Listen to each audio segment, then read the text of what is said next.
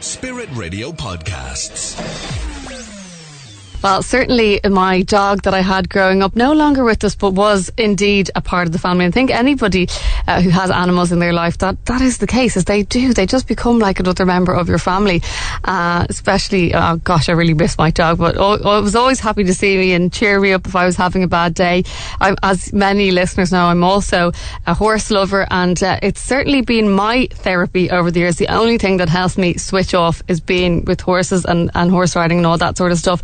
But uh, um, from a more kind of structured and serious perspective, increasingly animals are being used as therapy pets. So things like visiting patients in hospitals and nursing homes. Um, I know I have a friend who has a fantastic dog for their child who has autism and has done just tremendous uh, work in, uh, in helping that child just to really progress and do well. This it absolutely fascinates me this whole area, just how animals can really enrich our lives in so many ways. In studio to tell us a little bit about this and also a very interesting new piece of legislation that was passed in California. We have Pete the vet with us in studio. Pete, it's great to have you back with us. First chat of 2019. Happy New Year. Good morning and happy New Year to you too. So therapy dogs and also there isn't just dogs. There's all sorts of animals that are kind of therapy animals, aren't there? Uh, That's true. You mentioned horses, and indeed there was a video recently of horses visiting people in hospital, and I heard another one more locally. Um, uh, um, there's a, a project called Thea's Challenge where um, a woman who had issues to do with seizures and a neurological condition, um, she used a horse. She used a horse to learn how to walk again, how to get her speech back. Because what she discovered was she discovered that when she was actually leading the horse out, if you like, that her, her, her, her movements are much more controlled and balanced. And something to do when you're walking beside a horse, you're very aware of them beside you. Um, your your level of, of, of, of attention is very much focused on them rather than your own movements and so on. And so you just basically it's hard to explain this stuff, but it ties in with all of this work with animals is that they function on an emotional level rather than an intellectual level.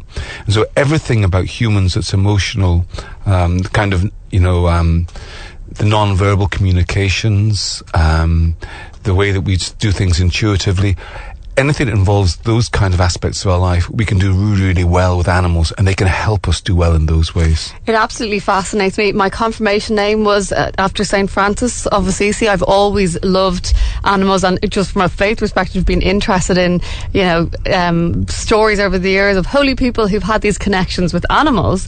Um, and it- but in, it's a shame in some ways now we're only really kind of catching up. I, I saw a really interesting program and it was about dogs that were trained to help people who suffered from epilepsy and predict epileptic attacks so that when one was coming, the dog would know in advance, alert the owner, and the owner would just get to a safe place, you know, where they wouldn't be kind of banging their head off a, some, you know, dangerous corner table or something.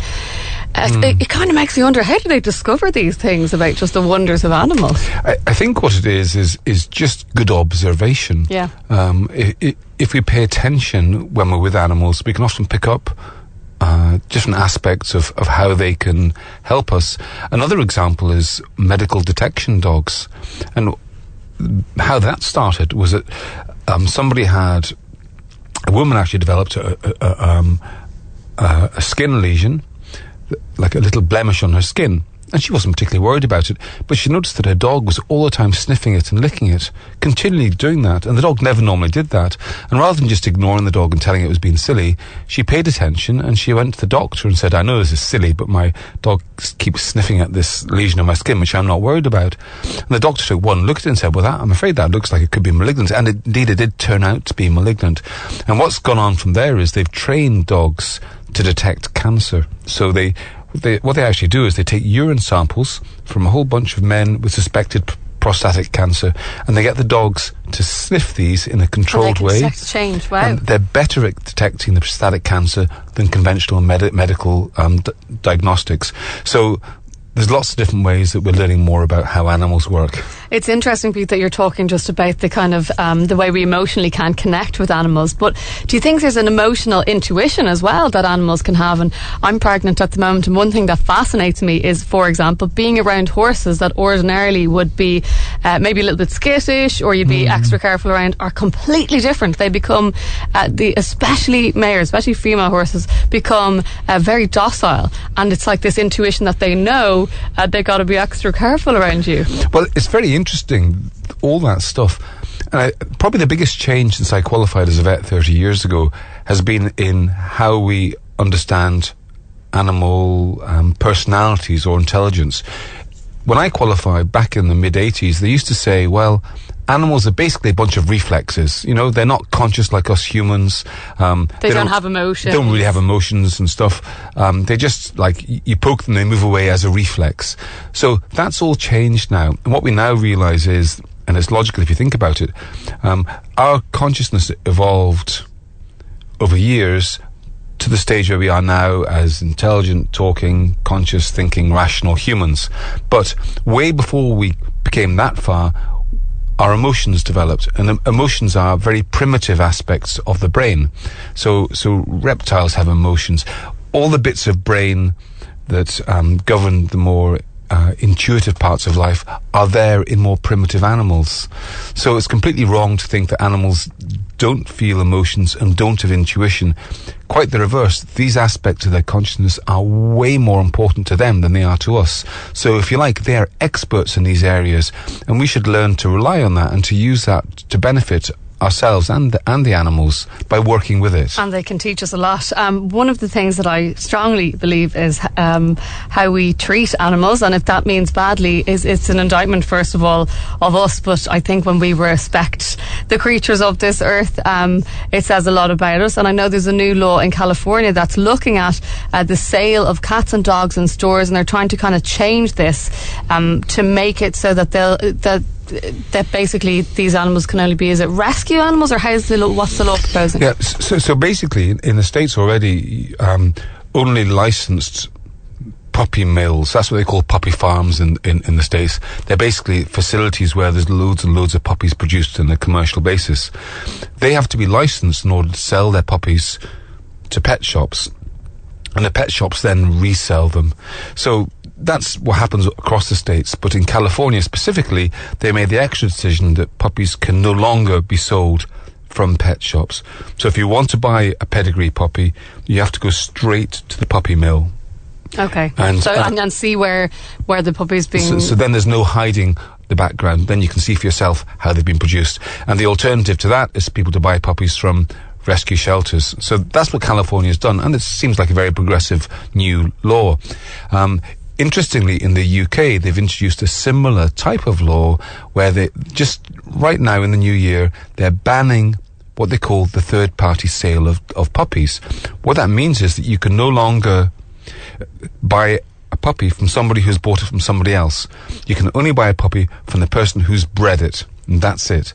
So that again means that people will be driven straight to the puppy farms, and puppy farms are not going to like that because they don't really have good conditions. Yeah, they don't see themselves as having a shop front. They see themselves as producers who sell to a shop front.